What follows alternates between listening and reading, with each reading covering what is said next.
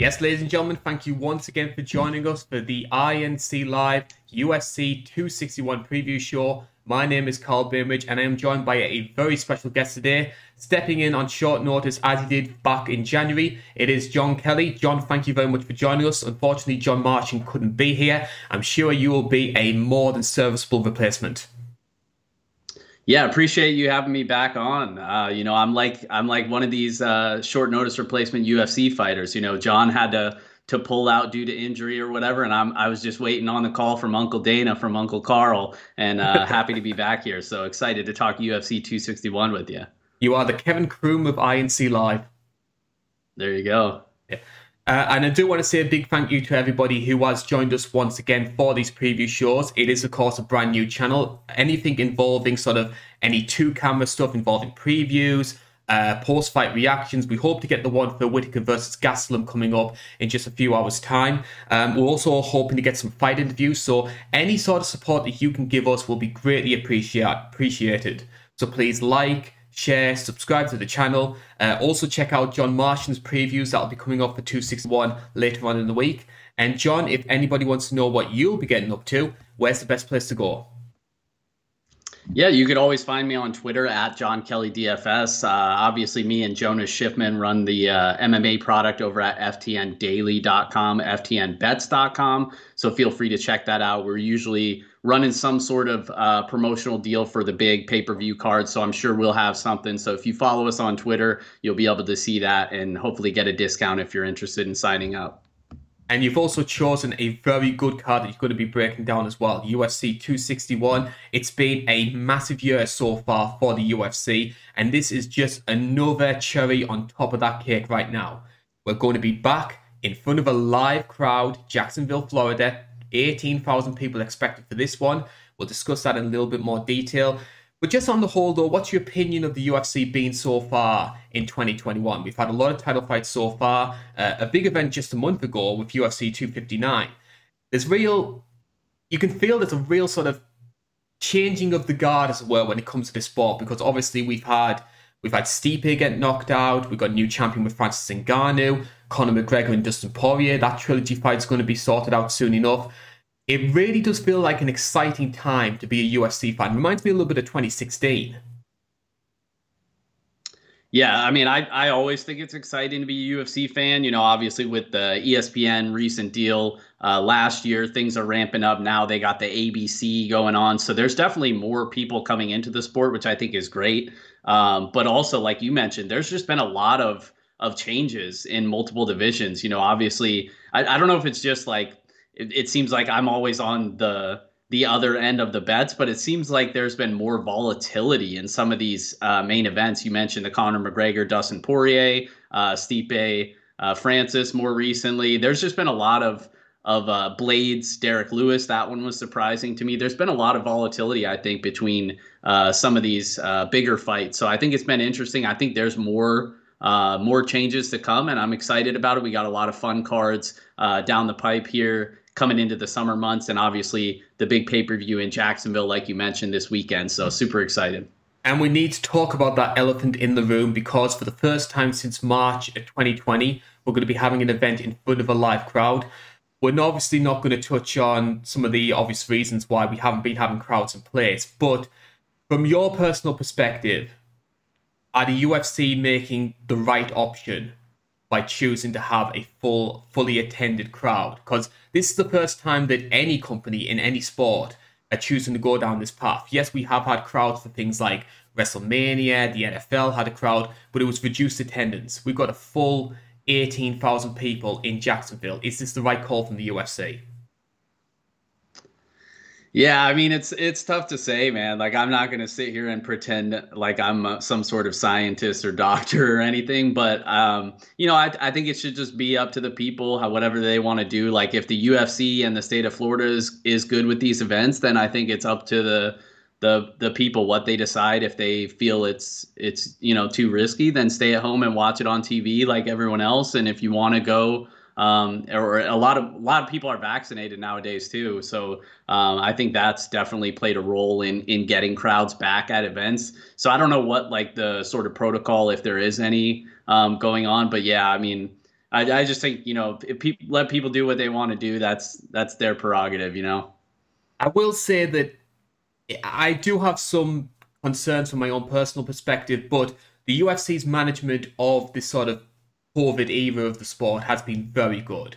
I think the shows that they've run in the Apex have been uh, very enjoyable. Obviously, Fight Island was a big success, and a lot of people wrote that off, didn't think that was going to work. So I do have them the confidence to make this work. And I think as well, if they had to choose an event which was worthy of coming back for, triple title fight, one of the most eagerly anticipated women's matches of all time. We'll get to that one obviously later on in the show. It's going to be interesting, and I think as well, as much as I have enjoyed the shows at the Apex, I think when it comes to title fights, you need to have that big match atmosphere, and I think a crowd is going to provide that. Yeah, hundred percent. And and we've had some some good title fights even with the no crowds. But you hit on the big thing. It's like the crowd just gives it that extra boost, like that extra energy in the atmosphere that that's what I get excited about as a fan. I know multiple fighters have talked about that as well. So I definitely expect this to be um, you know, very very exciting, you know, to hear fans for the first time in a while. I'm sure the fighters are going to be gassed up about it. I know a lot of us um, a lot of us fans are are excited about it as well. So can't wait. And it does make me feel a little bit sorry for the the champions who had to fight without a crowd though. Like I think about someone like say like off the top of my head, like Felicia Spencer, for example. Like that's pretty much her only chance to ever be a UFC champion. And in her head, she's probably thinking like, "Hey, it's going to be like twenty thousand people. They're all going to be cheering me on. I've worked hard for this occasion." And instead of doing it in front of like a big arena, it's in front. It's like in the warehouse in Las Vegas, in front of a few camera people. Yeah, you know, stuff like that is is very subjective. You know, you can't really quantify who it helps, who it doesn't help. But I think there's definitely something to it. You know, you mentioned the Felicia Felicia Spencer. Um, this wasn't obviously for a title fight, but uh, fighter that specifically jumps out to me is Molly McCann. She is notoriously known for loving mm. that crowd noise and and feeding off that energy. And I totally get it as a former athlete myself. I'm I'm 30 and washed up now, but when I used to play basketball back in the day, you know, I was similar to that. You know, when there's a big student section or something like that and and everybody's into the game, it just it makes you get up a little bit more. So I definitely get it from an athlete's perspective, but it's just one of those things where, you know, it's it, it's impossible to know who it's going to help, how much it's going to help them that much. Um, but I'm sure that the the vast majority of them are excited to have some some fans back in the arena.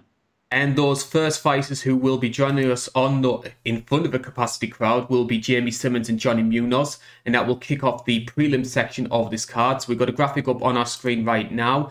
Uh, some of the fights that really stand out for me in terms of the prelims. As good as this main card is, I think the prelims maybe lack a little bit. Uh, there are a couple of fights that do stand out for me. The first one is the prelim headliner, Alex Oliveira taking on Randy Brown. And if there is a division, in my opinion, which almost guaranteed to deliver outside of the top 15, it is the welterweight because you've got people like Oliveira, uh, Gunnar Nelson, Niko Price, some very entertaining fighters in that weight class. And I think Oliveira and Randy Brown could well be that sort of barn burning fight to really hype people up ready for the main card.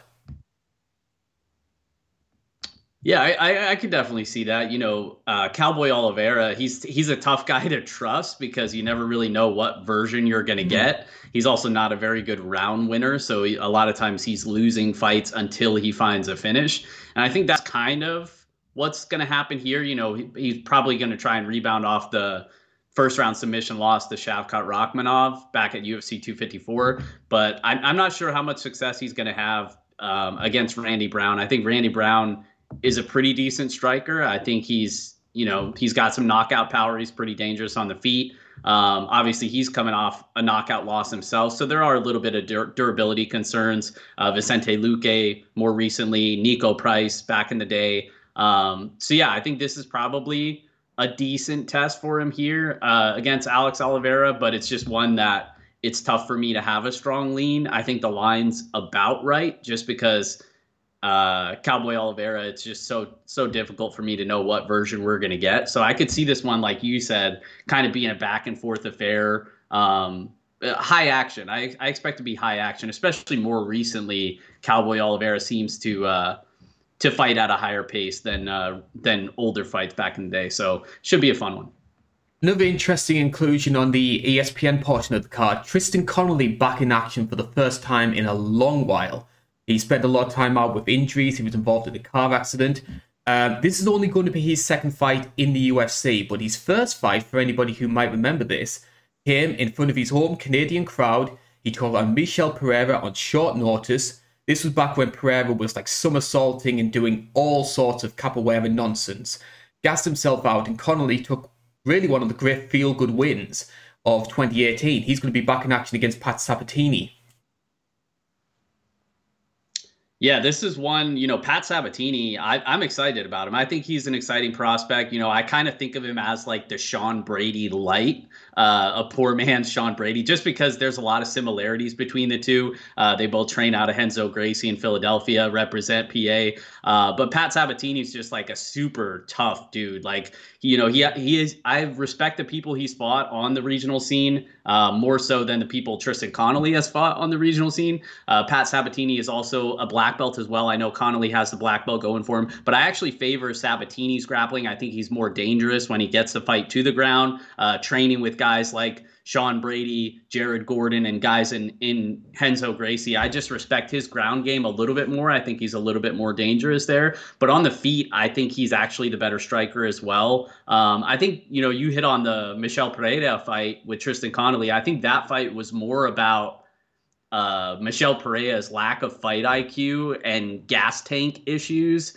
You know, he's doing uh, backflips like into guard, like in like just using all that explosive energy, typical Michel Pereira stuff. But like you said, this was when it was even uh, you know he's he's toned it down a little bit since then, which is good for his long term future with the UFC. But um, but yeah, I, think that was a great story for Tristan Connelly, but it's not something that I think you can bank on moving forward. Like I think Sabatini probably has most of the advantages in this matchup.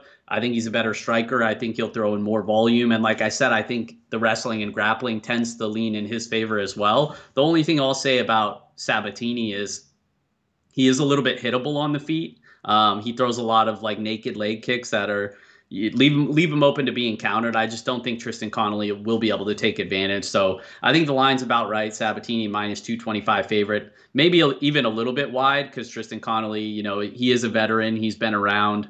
Um, but yeah, I, I, definitely lean Sabatini. A lot of Chinese fighters as well on the main card making their uh, debut. We've got, um, I hope I pronounced some of these right, Aori Qileng, uh, Rong Zhu, and Na Liang, all making their UFC debuts, all going to be on the Fight Pass portion of the prelims. Bearing in mind, of course, Weili's going to be in the core main, it makes sense for the UFC to introduce some of these fighters to maybe mainstream audiences. Um, China has really become a real hotspot for the UFC. We are seeing a lot of fighters coming from that region. Are there anybody out there who you think maybe could match Weili in terms of their success? That's a tough ask. I, I think Weili is like, I mean, she's so great. It's hard to argue. You know, we'll get into that matchup here in a little bit, but I mean, to be able to match what she's done is is almost impossible. Not just for a Chinese prospect, but you know, any up and coming prospect. It's it's going to be difficult to reach that level. Um, it, it's it's it should be fun though. Like there are a couple uh, fighters you mentioned, like um, Zhu Rong, a lot of first round finishes. Um, Kylie Aori, and I don't know if I'm pronouncing that right either. Um, another guy with a decent amount of finishing on his record. It's just one of those things where I think the level of competition leaves a little bit more to be desired. So I don't know if it'll translate necessarily to the UFC level, but I think it'll at least be entertaining for for these lower level matchups. So it should be fun. Yeah, one thing I can say is if you look at a lot of the Chinese fighters which are in the UFC, they are nearly always good value for money, very entertaining fighters. So we're going to start off by talking about the first fight on the main card, and we are going to the light heavyweight division. It is the sixth seed Anthony Smith taking on the 13th seed Jimmy Crute. And I'm going to start off this by talking by answering a question which might sound a bit strange, but it's still one I'm not 100% sure I know the answer to is Anthony Smith actually a good light heavyweight? Because you look at the guy's record since he moved to this weight class, he's beaten uh, Volkan Oezdemir, Alexander Gustafsson. He's fought for the light heavyweight title against Jon Jones. He's got a great run of records. He's beaten Rashad Evans and Shogun. But nearly all of these wins have some sort of asterisk next to them because he was losing against Volkan and Gus before he pulled out those submissions. He, yes, he beat Rashad and Shogun, but they were well past their best. And mixed in with those, you've got very dominant losses, as we saw against Glover, Rakic, Jon Jones himself. And even though, yes, he got that win against Devin Clark, it was short notice, main event. Devin was unranked at the time. And Devin Clark does is a work in progress. There's a lot of things I like about Devin Clark. But outside of wrestling, he's very vulnerable, and Anthony Smith took advantage of that. So, again, we go into a light heavyweight fight where we're not really entirely sure if Anthony Smith is an elite level fighter.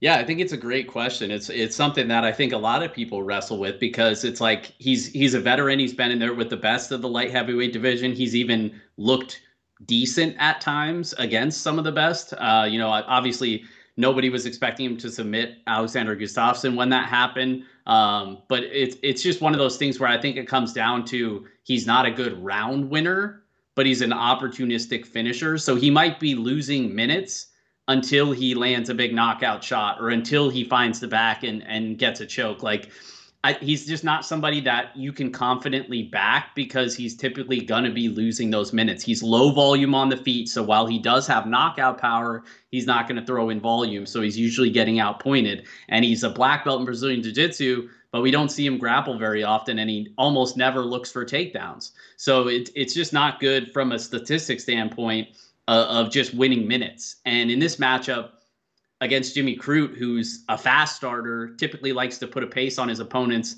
uh, a couple first round finishes. I like Jimmy Crute. I think he's an exciting prospect. This is obviously a step up in competition for him here. But but it, like you said, it's tough to gauge where exactly Anthony Smith is because I, I think Jimmy Crute's the much better round winner in this matchup. It's just a matter of can he avoid you know eating a big shot on the feet or losing the grappling exchanges. And I actually think he'll come out favorable in those grappling exchanges. I think he's going to come out and, and, put a pace on Anthony Smith, a pace that Anthony Smith won't be able to match. We've seen him when he tries to come out and, and fight at a higher pace, he gasses out heavy, like that Glover Teixeira fight comes to mind. So I think if he tries to match Crute's pace here, I think it's going to be to his own detriment. And I think Crute probably finishes him here. But I know you're high on Jimmy Crute as well, so I'll let you speak to it. But give me Jimmy Crute in this matchup.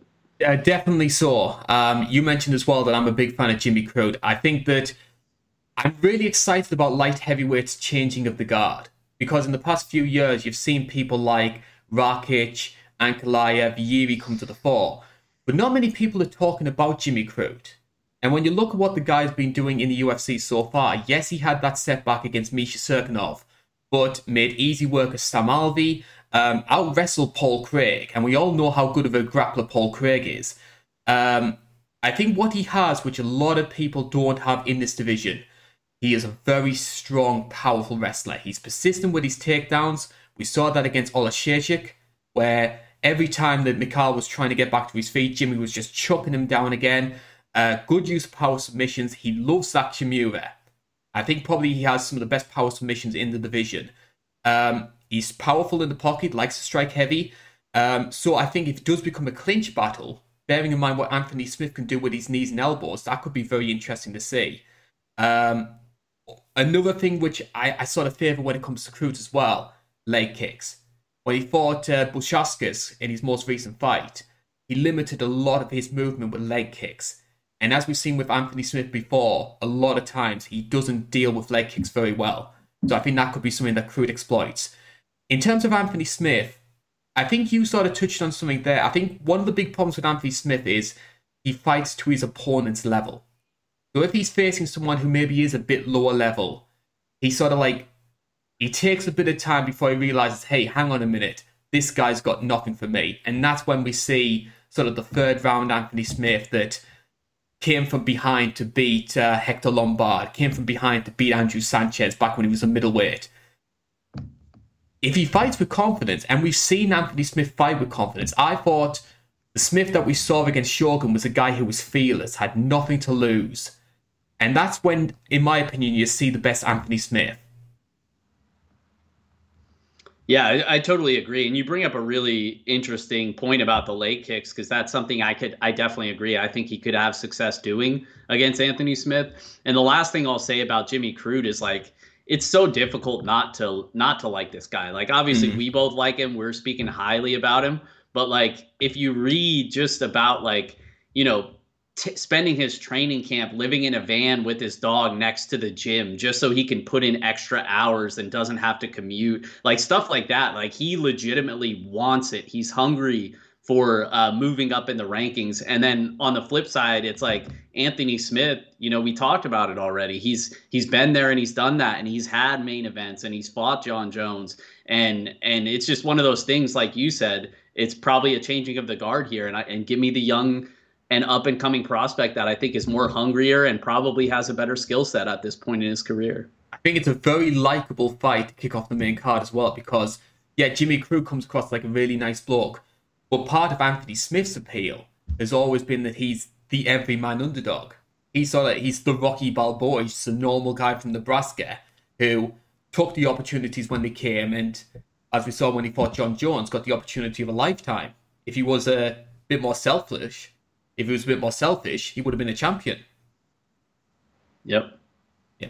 It would have got all the Aljamain Sterling grief that would have come with that, though. Where do you personally stand on that? Like, who who's in the right or who's in the wrong when it comes to the sort of kneeing a downed opponent sort of approach? Because you had Smith who saw himself better than to try and take the win, and then you got Aljamain who a lot of people still believe he sort of bought it a bit to try and get himself the belt.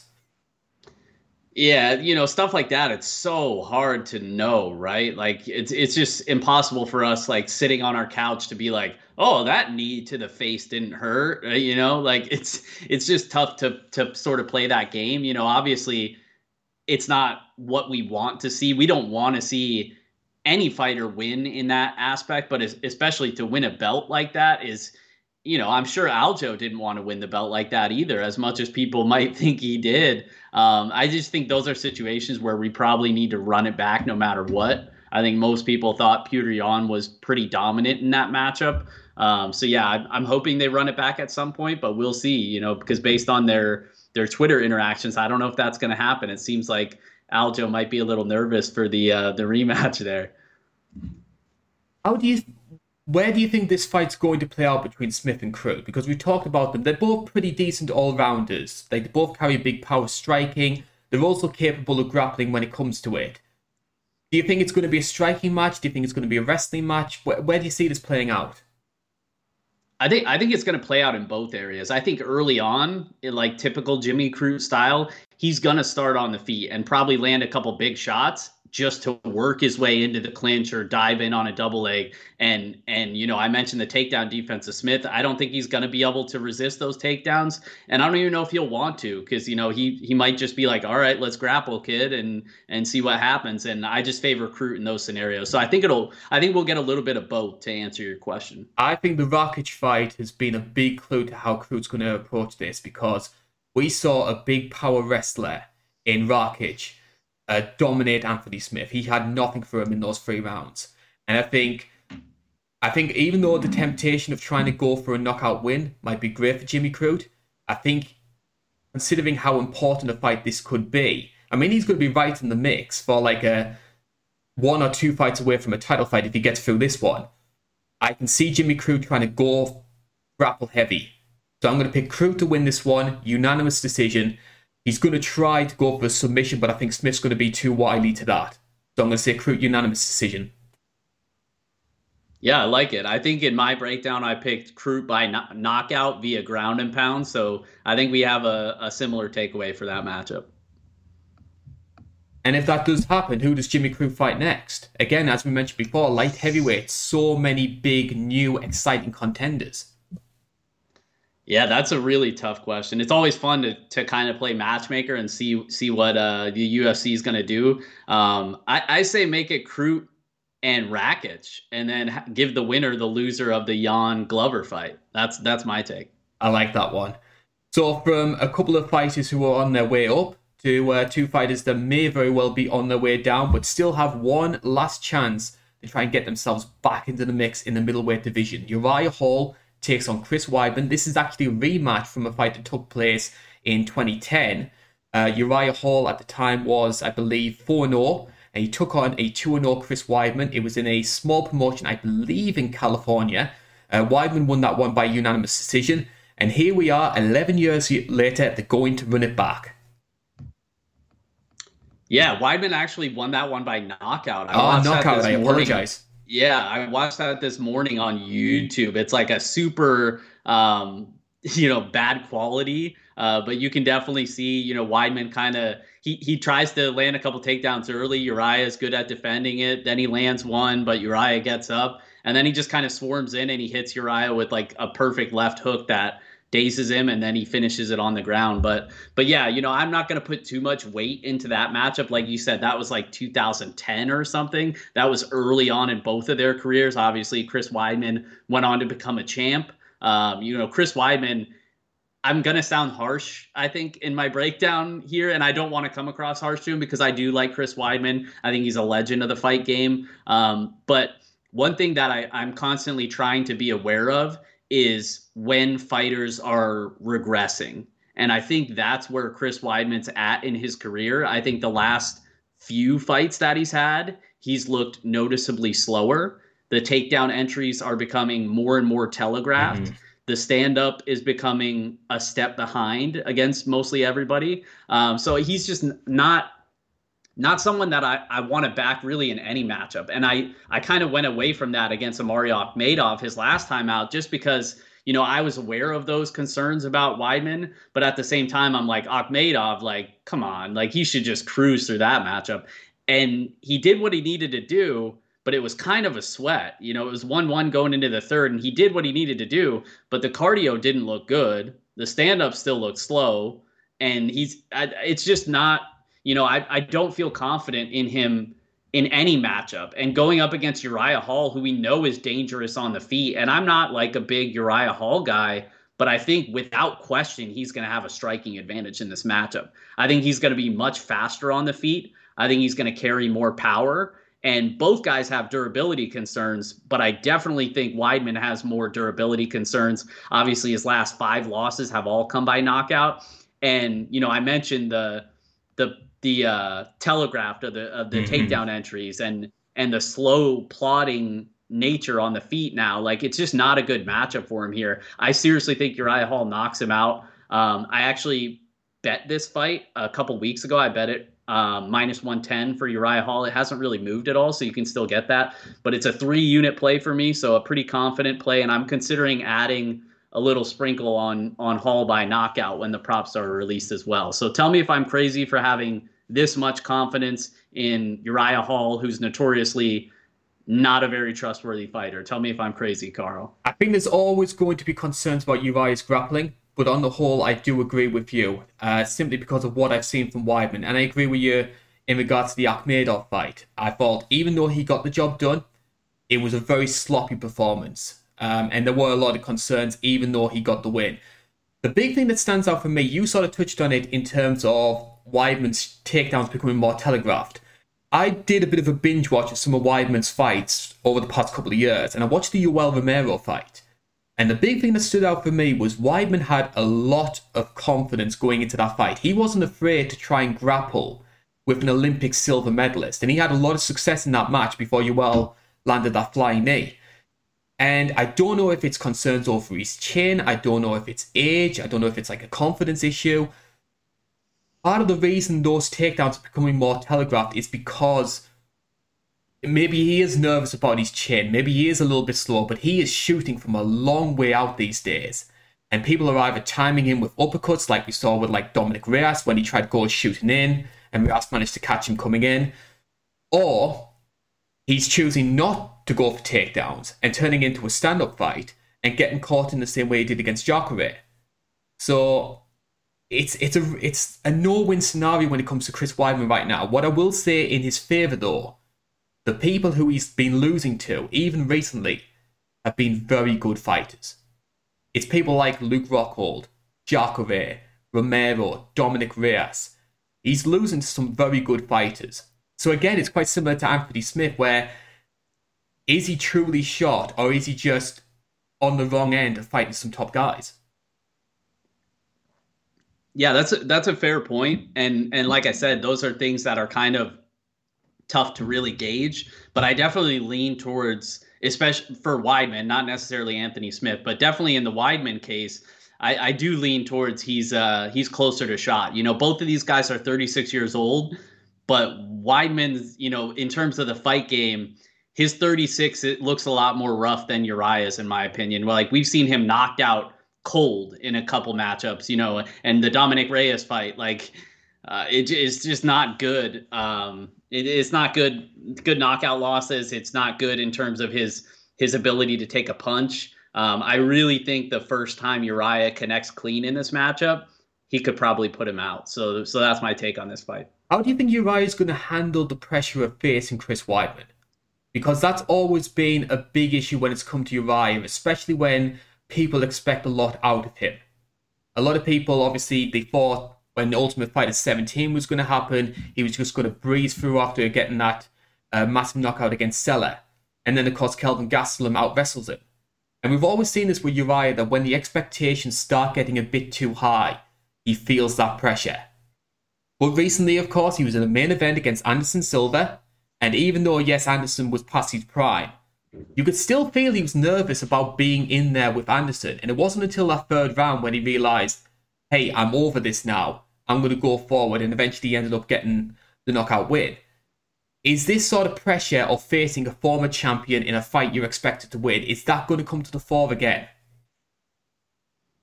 Yeah, it, it, definitely could. You know, like like we we sort of alluded to earlier, he's just not somebody that's super trustworthy, and that's kind of funny to say because I just said like I'm confident and I bet three units on him to win, but it's just one of those things where it's like he knows what to expect from Chris Weidman here. He's gonna shoot takedowns, like you said. They're gonna come from further out. Like I said, they're more telegraphed. He's slower. Like all he has to do is defend takedowns early, and and he probably gets a knockout win. And even though he didn't look exceptional in that Anderson Silva fight, like you said, he he eventually you know got the job done. And I think that's what happens here. So despite all those concerns with Uriah, I do think he gets the knockout win in this matchup. And if Uriah Hall was to win this matchup, it would be five wins from his past six, only loss against Paulo Costa. So he's starting to build a little bit of a winning streak up here.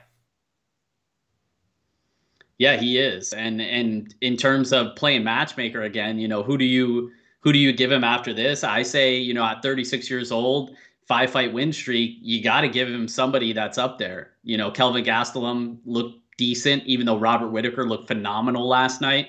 Uh, maybe that's a name you throw around. Uh, maybe um, you know seeing them run it back, or or give him somebody else that's exciting, up and coming in the in the uh, in the division as well. So I, I don't know. What do you think? Who would you give him if he wins this fight on Saturday? Gastelum makes a lot of sense.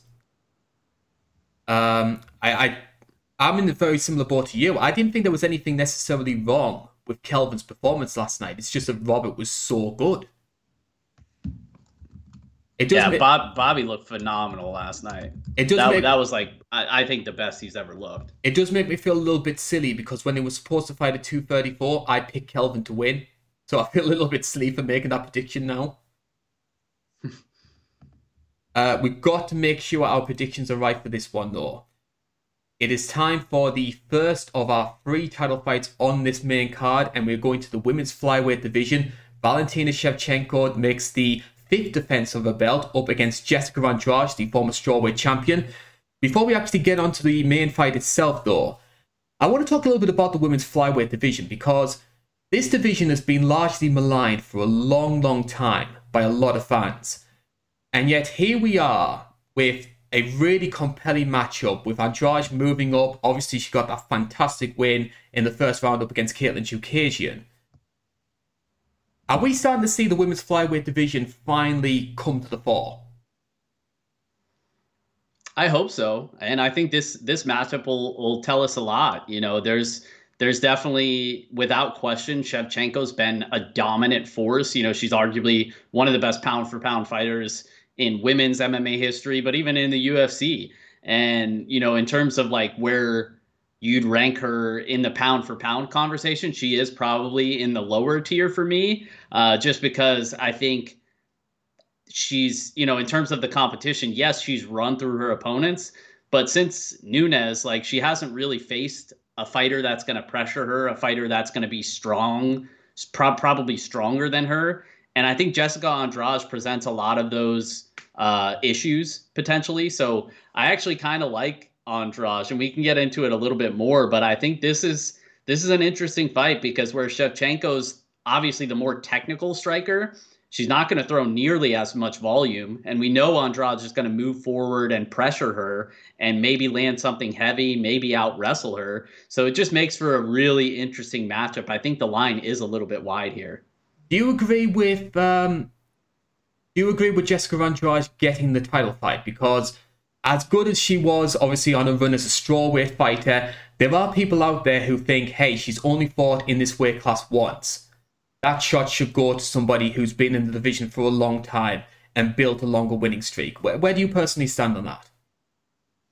Yeah, so I mean, I definitely get it from a fighter's perspective. If you've been in that division, it's like, oh, you're going to give her a title shot after one win over Katlyn Chookagian, which wasn't even that. Like, it was impressive the way she won, but you know, I don't, I don't rate Chookagian all that high myself, but, uh, but I actually am in the camp that give her the title shot because, like you mentioned, that this division has been pretty boring. You know, Jennifer Maia, you know, you're giving her these people that she's just going to run through. And Maia actually looked a lot better than I expected her to look. Um, but, you know, just all the people that she's beaten on this run, it's like, you know, she's minus a thousand in a lot of these matchups. Like, we're not expecting them to be close. At least Andrade is going to make this a fun fight, a fight that fans want to see. Like, nobody wants to see Shevchenko fight these girls like Jessica Eye and Jennifer Maia. Like it's nothing against them, but it's like she's gonna dominate them. So at least this fight, she might dominate Andrade. But at least stylistically speaking, I think it's interesting, and I think that's that's what the UFC is kind of going after. They know this is a fight that will capture fans' attention at the very least.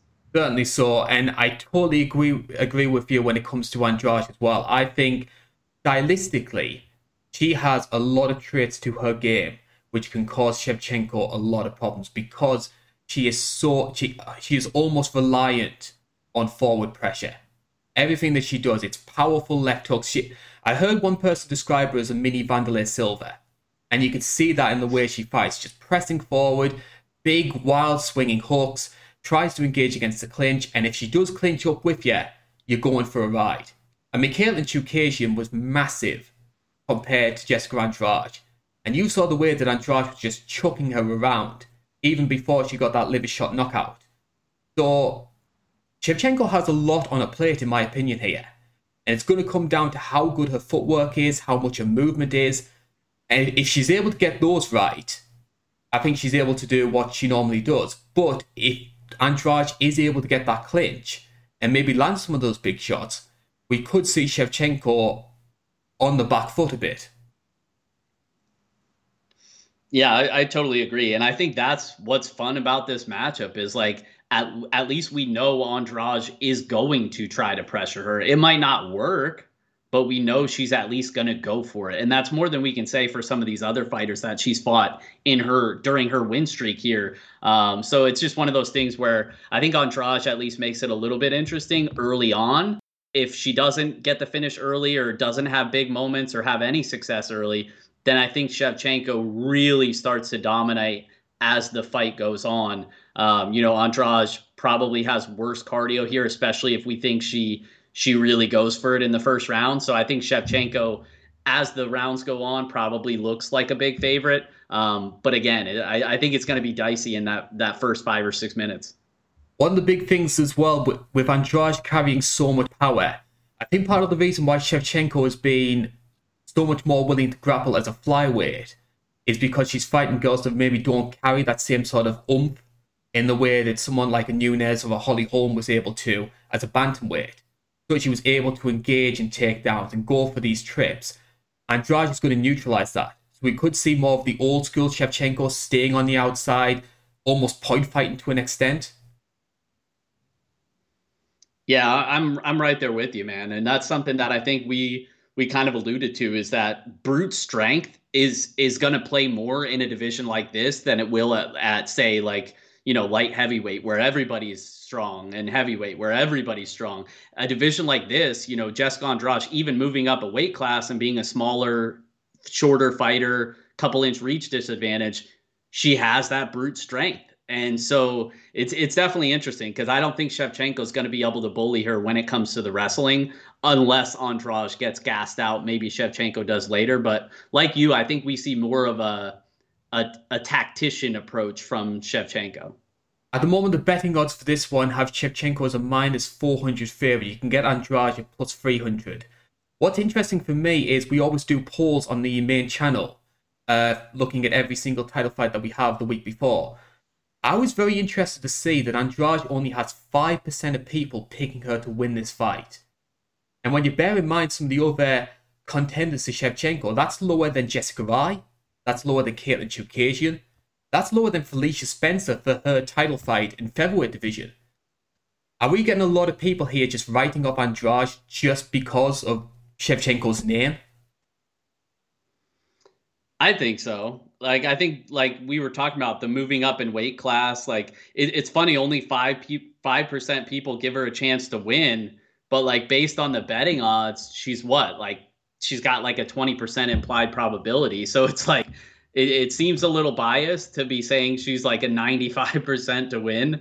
Um, but but yeah, I mean, I think we've already kind of laid out reasons why I would be cautious about saying she's that big of a favorite. Um, but but yeah, I think that that probably plays into it. People are just like, oh, Shevchenko's the the goat or the female goat, and uh, she's probably just going to dominate here. Andrade doesn't deserve a title shot, whatever whatever the reasons may be. I think that might be playing into it. But yeah, I like the dog. Give me Andrade. I'm. I'll be honest. I normally I go with my logic when it comes to predicting title fights, but more, like once every ten or so fights. I go with my gut. And something tells me that Andrade is going to win this. And it wouldn't surprise me if it's fairly one sided. Either a now wrestling clinch fest where she just keeps chucking Shevchenko down, or she does land that big knockout punch. There's just something in my gut that says Andrade has got a very good chance of winning this fight, especially in those first two rounds. All right. So what you're telling me is take out a loan and bet the house on Andrade round one and if it loses, you will fully insure me because your gut told me that Andrade is winning this fight. Is that correct? Not BJ Penn, no. What I'm saying is, if you've got an extra five dollars or something, it's worth a cheeky punt on Andrade in the first two rounds. There you go. I love it. Yeah. It's a very intriguing fight, though, and it's the first time for a long time that we've had Shevchenko in a fascinating fight. Well, probably since what since the Joanna fight. It's the first real compelling Shevchenko match. Yeah, for sure, and and I think that's why it, it's something that the, I think that's why the UFC booked it, right? Like I think they know that this is going to be more fun than previous matchups were, and they think that Andrade could make it interesting, just like we do. So I'm excited to watch it play out. Hopefully, we're right, and Andrade at least goes for it here and makes it interesting. Um, but if not, then you know I think Shevchenko probably takes over late. But uh, I think at plus 300 or plus 310, it's worth a shot to find out. And does the winner of this one face uh, the Murphy Calderwood winner?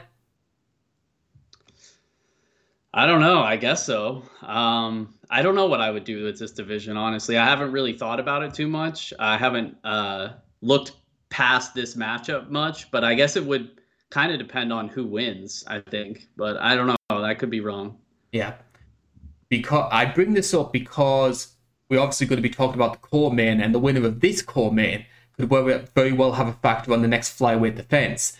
It is now time for us to talk about the women's strawweight division, the title fight, a fight that a lot of people are considering one of the most eagerly anticipated women's fights for a long, long time.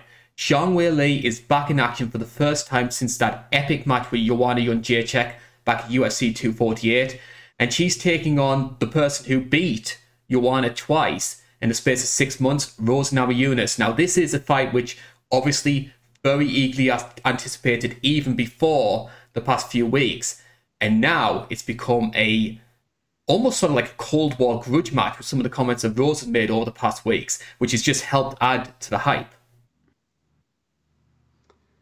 Yeah, this is one I'm I'm very excited about. This is my most anticipated matchup of the entire card. I think this is a lot more intriguing than the main event, which we'll get to next. Um, but you mentioned it. You know, they, these are two fighters that I'm. I, I love watching them fight. I love watching them go to work, and I think this is a fun matchup. I think Weili Zhang is is remarkable. Like 21 fight win streak. Like she's just looked dominant in most of her matchups. That last fight against Joanna, I know it was a split decision. I watched it a couple times. I don't think it was a split decision in my opinion. I don't I think it should have been unanimous. Obviously, Joanna looked good at times too. She landed a ton of strikes herself. That was like arguably one of the best fights in not just women's MMA history, but like ever that fight was amazing. So I'll never get bored of rewatching that fight. Um, but yeah, Weili is just so technical on the feet. She's got fast hands. She'll throw in high volume, lands over six significant strikes per minute. And she carries a ton of power for this division. And I think that's kind of a differentiator here against Rose, who is also technical, who has probably a more diverse skill set when it comes to her striking. But I think Weili's going to carry more power. I think Weili, when when she's able to close distance, I think she's going to have much more success in the pocket, and I think she's going to land the heavier blows. So I really favor Zhang when it comes to how I think the fight plays out. I think if if Namajunas can maintain distance and you know fight fight at range and without you know letting Zhang close in and get into um, get into her range, then I think she could have some success. And obviously, I think Namajunas is the more dangerous submission grappler. But it's just one of those things where I think if Rose doesn't have even a little bit of success early, I think she might get into her head a little bit, and that's a little bit narrative based. Um, but even aside from that, I think Zhang is just stylistically speaking, I think she has more advantages here. And I think she probably knocks out Rose or goes to decision and looks pretty dominant doing so. So give me Weili Zhang. Um, I haven't bet the fight yet, but uh, definitely considering uh, laying the juice on Weili Zhang. So what are you thinking in this matchup?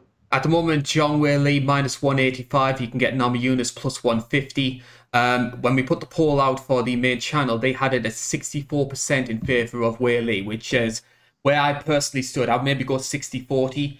Um, I think again this is such a compelling matchup in term mainly because of the stylistic thing because we've seen, as you mentioned before, Weili being such a powerful striker, good work inside the pocket. We saw when she fought Andrade just where she was peppering her with like knees and elbows, and Jessica Andrade as well, durable as hell, can take a massive shot, and she just seemed unable to handle what Weili was throwing back at her. There are some concerns I do have with Weili. Um, I think that she, sometimes relies on being the bigger fighter in a lot of her fights, tries to bully her opponents a bit. And also, as well, again, you can't maybe read too much into the regional scene and some of the early UFC fights. But I've seen fighters far less skilled than Rose cause Weili problems. I watched a fight, I think it was in Kunlun Fighting Championship. She fought a Brazilian girl called Marilia Santos. And Santos rocked her pretty bad in that first round. Weili obviously came back to get the win. And even in a UFC debut, right at the end of the first round, Danielle Taylor, not even in the UFC anymore, cracks Weili, and you can see Weili wobbling as she goes back to her stool. And I saw an interview with Jessica Andrade, and she said Rose carries a lot of power. She's quite deceptively strong as a puncher. So while I favour you in terms of Weili being the favourite deservedly, you can't write off Rose. And you can't write off Rose, especially in that first round when Rose looks absolutely amazing, as we saw against Jessica Andrade twice in a row. The first round, the first time she fought Rose, UFC 237, I thought that was the best performance I have ever seen from Rose Namajunas when she fought Andrade first time. Yeah, I, I can't argue with that. She looked great. Um, obviously, you know, it didn't end well for her with the uh, the knockout slam, but uh, rebounded nicely and has looked good since then. It's just uh, it it just comes down to how I see the matchup playing out, and I think Zhang gets into uh, you know her boxing range, and I think she she finds pretty big success there. I don't think Namajunas is willing to go to war with her mm. like Joanna did in that type of fight. I strongly favor Weili Zhang. So that that's kind of how I lean. Even though you know, like you said, you can never write off Thug Rose. Like she's great. I love watching her. Um, she's very technical. Like I said, I think she's more diverse on the feet. Um, but it's just one of those things where I keep going back to how does this fight play out, and I just keep seeing you know Weili pressuring her and Rose just folding a little bit and Weili landing the bigger shots and landing in more volume. And even though I think she'll probably get hit a little bit, I think she's shown, you know, despite being rocked a couple times, like you said, she's sh- she's shown to be very durable as well. So, um, so yeah, I like the favorite in this matchup. Uh, that's my take on it. Good point to mention uh, being willing to turn it into a war because I don't think that's something that Rose is as willing to do. I mean, she did it to an extent when she fought uh, the second time, that turned into a bit of a war, especially in those later rounds. But no, on the whole, I think that Weili is going to be more willing to turn this into a dirty brawl in a way that Rose isn't going to like. Yeah, I completely agree. Yeah, I would be interested to see what happens if it does go to the ground, though, because we do we have seen that Rose does have a very good submission game, but we also saw Weili what she did to Jessica Aguilar, so she's not afraid to um, get down and dirty if it if it's uh, does if she does get up on her back. Yeah, I think I think Rose is definitely more dangerous on the map, but Weili, it's not like she's dead if it goes to the ground. It's not like the second Namajunas throws up a submission attempt that she's just going to tap. So it's one of those things where I think Rose can threaten a little bit there, but I don't know how much uh, success she'll have with actually pulling it off. But we'll see. What is going to be interesting to see is what happens in terms of who wins this fight next because a lot of people are overlooking this when it comes to Weili. If Weili wins this fight, she'll have beaten three of the four strawweight champions. Carla Esparza would be the only one who she hasn't fought, and there's a good chance that Carla could be next in line for the title fight, but she's going to be taking on Yan Xiaonan. Could we maybe be looking at Weili building a sort of dynasty as the strawweight champion, or especially if Shevchenko wins her flyweight fight, do they maybe try and do Weili as a double champ and book her versus Shevchenko or even Andrade because they could sell the idea of it being a rematch in a new weight class?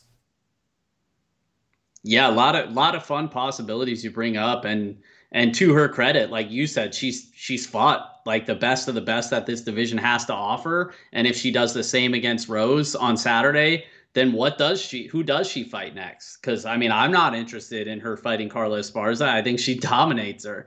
Um, so we'll see and that's obviously like you said if carla takes care of business and gets the title shot uh, but yeah there's definitely a lot of ways you can go with that um, but obviously i'm i'm pretty high on on Zhang Weili for obvious reasons and even if uh, even if Carla was to lose that fight and it was Yan Xiaonan who won, Weili versus Yan, China versus China, Fight Night Shanghai come I don't know 2022.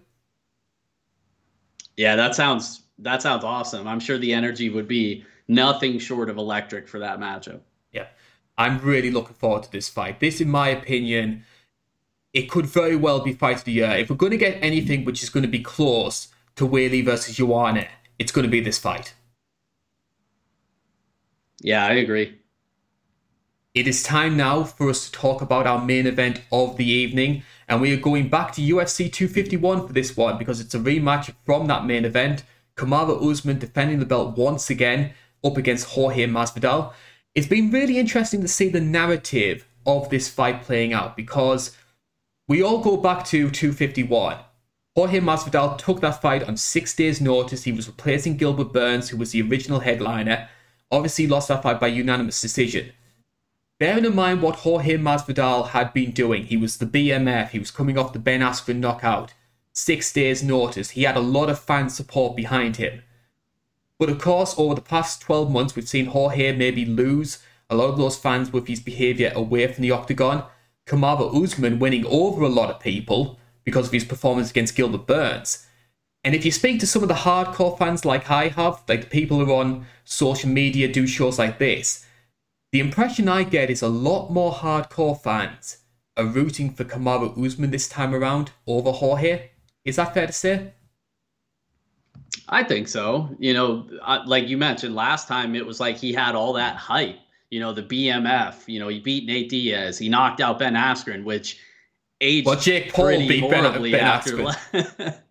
yeah, so that didn't age super great, super impressive when you know you have YouTubers knocking him out. Um, but uh, but yeah, I mean, I I think that's completely fair to say. Coming into that first matchup, everybody was kind of like, "Oh, Kamaru Usman's boring." Blah blah blah, foot stomps, blah blah blah. And uh, Jorge is such a badass. He's going to stuff the takedowns and knock him out. Kamaru Usman, nothing short of a dominant performance in that fight. I think this fight, you know, I mentioned I'm more excited for the co-main. I think you are as well because I just don't really see this fight playing out much differently, despite Jorge coming in with a full training camp. So yeah, maybe his cardio looks a little bit better. He did defend, I think, a, an early couple takedowns, he defended pretty well. But then obviously, as Kamaru held him up against the cage and wore on him and and outmuscled him, you know, as the cardio started to go, that's when the takedowns came much much easier. And in terms of cardio, we know Usman's going to bring it for 25 minutes. Excellent cardio. Um, where where this fight, I I think it differs from the Gilbert Burns matchup is we saw Usman rely on the stand up, which he has done at times but he's very smart with the game plans. Like against Colby Covington, okay, Colby's a great wrestler. I think I I'm a better striker. I have a really strong jab. You hear Trevor Wittman in his corner, you're a champion because you fight behind that jab. So he stayed striking and he looked good and he beat Colby striking. He did the same thing with Gilbert Burns. And yeah, Burns caught him early with a, a heavy shot. And that's pretty much Burns' only win condition there um, that a lot of people expected. And he almost got there. But then as Usman recovered, and as the fight went on, he looked dominant. And I think that's just what happens here. Um, except I don't think he relies on the striking um, as opposed to those two matchups because he knows that he has that massive wrestling advantage. Took him down five times in the last fight. Um, I think he's going to hold him up against the cage, wear on him again. Maybe we'll see those foot stomps again. I'm sure we will. And uh, I, I, think he takes him down, and I think he he gets little resistance, and he probably finds a finish on the mat this time. So give me Kamaru Usman. I think he's the rightful favorite. I'm I, am i am not even that excited about this fight. I think he dominates here. I do have to say, I have to give the UFC and Usman a lot of credit for really embracing the foot stomps meme because I watched one of the promo packages where he did like a flashback to the 251 fight, and there's this a super slow mo of Usman foot stomping Masvidal. So they're definitely embracing the meme of that. But no, I, t- I agree with you in terms of Usman striking. I think that he realized with the Gilbert Burns fight that he needed to up this side of his game. If there was area which Usman maybe wasn't as comfortable in, it was his striking ability. And we saw that against Colby. He barely got past that Colby fight. It went to a final round. You can make an argument that Colby was maybe winning the fight going into that final round. Since he went to Colorado to train with Wittman, he's closed up that side of his game. And he is now an all round fighter. He's more than just a wrestler. But I agree with you. I think for this fight, he saw he had so much success against Masvidal first time around by pinning him up against the fence, wearing him down, using his wrestling. I think he's going to do the same thing again. What do you think's the biggest reason why the UFC have chosen to give Masvidal this title fight? Is it is it because they believe the idea it could be more competitive with a full training camp? Is it a guy from Florida fighting in Jacksonville, Florida? Is it because he's the biggest star in the division and they want to try and make some money. Endeavor obviously have taken over the UFC, want to try and get some of that some of that money back. What do you think's the biggest factor in Masvidal getting the fight? Yeah, it's tough to say. I think you hit on the most compelling part. You know, yeah, obviously Jorge is like, well, I didn't have a full training camp and I took it on short notice. So maybe the UFC feels like they owe him something like, okay, well, prove it to us. We'll give you something. Um, but I think the more interesting part that you hit on is, you know, he is uh, street Jesus from from Florida, right? So so having the first fight card back with fans, obviously they're going to be a pro you would think a pro Masvidal crowd for the most part, despite the stuff outside of the octagon. I think he's going to have a lot of people cheering for him. So maybe that's what the UFC was thinking. Um, but I also think part of it was the UFC is like, okay, well, what do we do with Usman now? I think a lot of people would want to see the Colby Covington rematch. Obviously, that didn't materialize. But other than that, like, who who do you give him? other than Jorge in this mat in this division. If if you can't get the Colby fight, then who else is there? At least Jorge, you can make the argument, oh, he took the fight on short notice the first time and he's from Florida, so he'll sell tickets so we could sell that fight. Other than that, you know, if you can't get the Colby rematch, then what do you do with him? So I think that was kind of played into it as like um, you know, the, just a, a, combination of those factors is probably what did it. But uh, but like I said before, I don't I don't think it really changes the result. I think Usman looks dominant here. If Masvidal is to have a chance in this fight, because bookmakers don't really give him much of a chance. If you look at the polls on the YouTube page, 81% pick Kamaru Usman to win this one. If Masvidal is going to get this done, what's his best way to do it? I think it's got to be an early knockout. You know, he's uh, he's obviously done that before. You know, we talked about the Ben Askren thing. Um, I don't think Usman's gonna like immediately shoot for like a telegraphed single leg and eat a knee. So I don't think that's super likely. But I, I'm not completely discrediting his power. You know, we talked about how Gilbert Burns hit him with a big shot or two early on. That's certainly within the cards. It is MMA. Anything can happen. But I just think Usman goes back to that wrestling here where he, he takes the path of least resistance. I think if Masvidal, Masvidal has any success, it's going to be he stuffs an early takedown, desperately stuffs the takedowns, and hurts him on the feet somehow. But again, I just don't think it's super likely. I'm in the same boat as you. I think Masvidal's best chance is to, if he's going to get it done, it's going to be an early knockout. I don't see any other result from that. And that doesn't really bode well for Masvidal either because outside of the Ben Askren fight, I've always known him for being quite a slow starter. We saw it against Darren Till. Darren Till dropped him um, early in the first round in their fight. So it's not really Masvidal's nature to start blindingly fast, but it's something he needs to do if he wants to try and get this win. We're both in the same boat. We both agree that Usman's going to win this one. How do you think he gets it done? Unanimous decision, 50 45?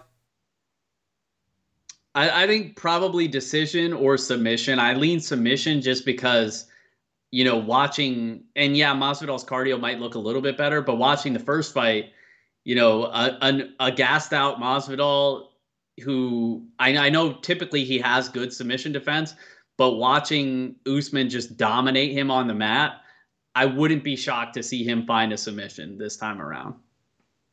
And you sort of touched on it earlier. If Usman gets through this, the number of contenders for that belt gets smaller and smaller. You're looking at a Colby Covington fight, Leon Edwards if he gets through Nate Diaz, Wonder Boy still in the mix.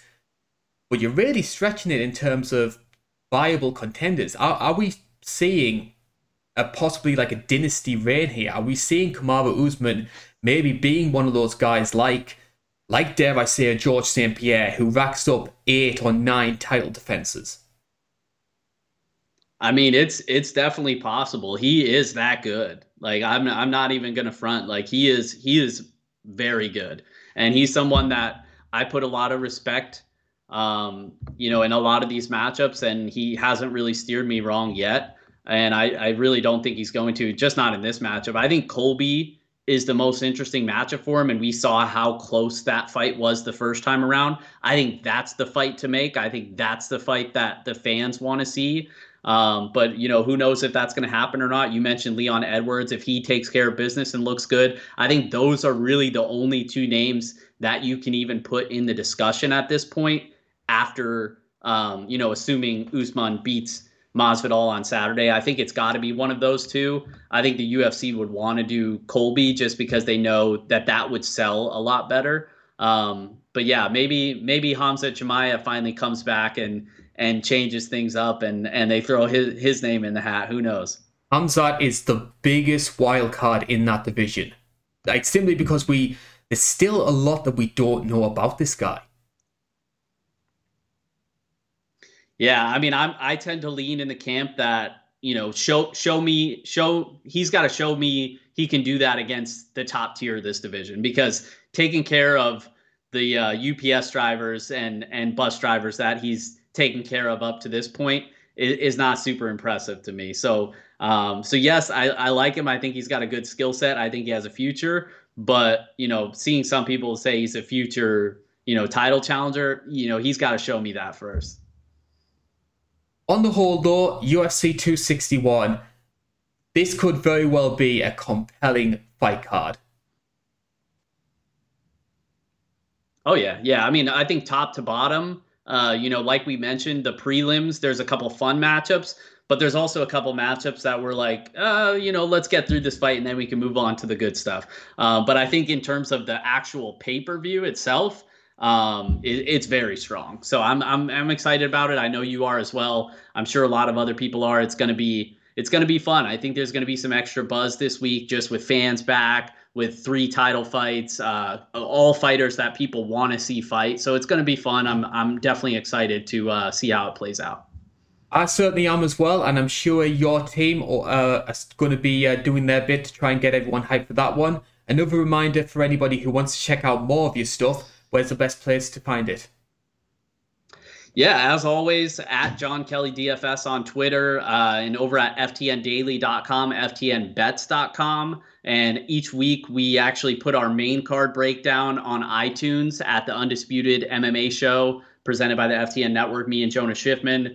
Um, but for for pay per view cards, we typically release the entire show. Usually, we just do the main card uh, for free and keep the prelims behind the paywall. But usually, for, for pay per view, we'll put the entire video, entire podcast um, up on iTunes and YouTube. Uh, so be sure to check that out on Twitter if you want.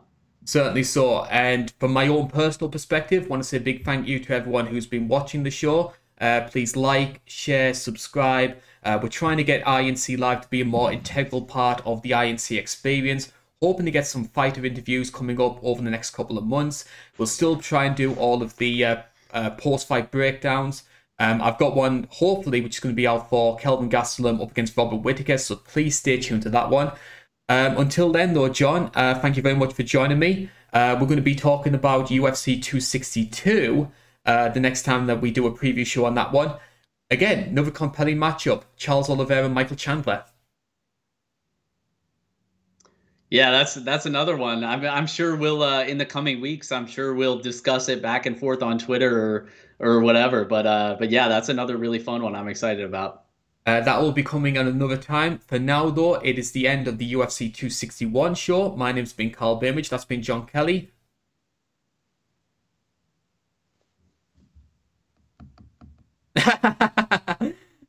yeah, that's when you usually say goodbye, Joe.